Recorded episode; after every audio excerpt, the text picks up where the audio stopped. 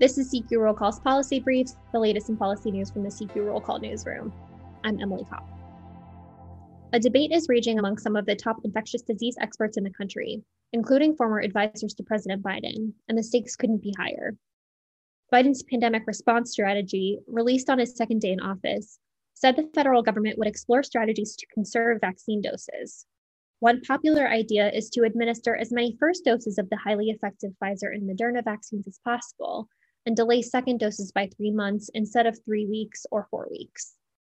But in the three months since the White House released the plan, top health officials haven't budged, even as some regions have seen surges and manufacturing problems have delayed millions of Johnson & Johnson doses.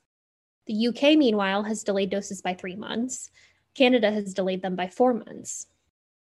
A single dose strategy could either tamp down a variant driven surge or encourage one, depending on who you ask.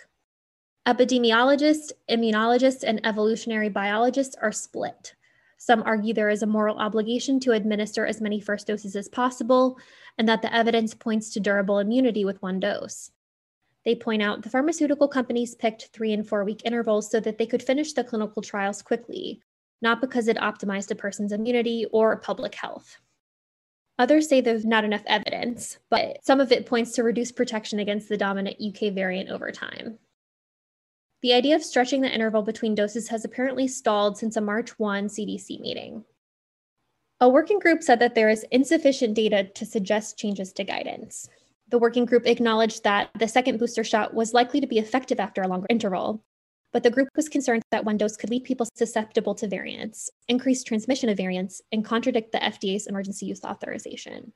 The working group also considered only giving first doses to people who have already been infected, given that people who have been previously exposed to the virus seem to develop a stronger immune response. Still, the working group decided against the strategy because the data is limited and testing people for antibodies before vaccination would be difficult. Plus, it would contradict FDA recommendations. So far, White House medical advisor Tony Fauci is sticking with the original plan.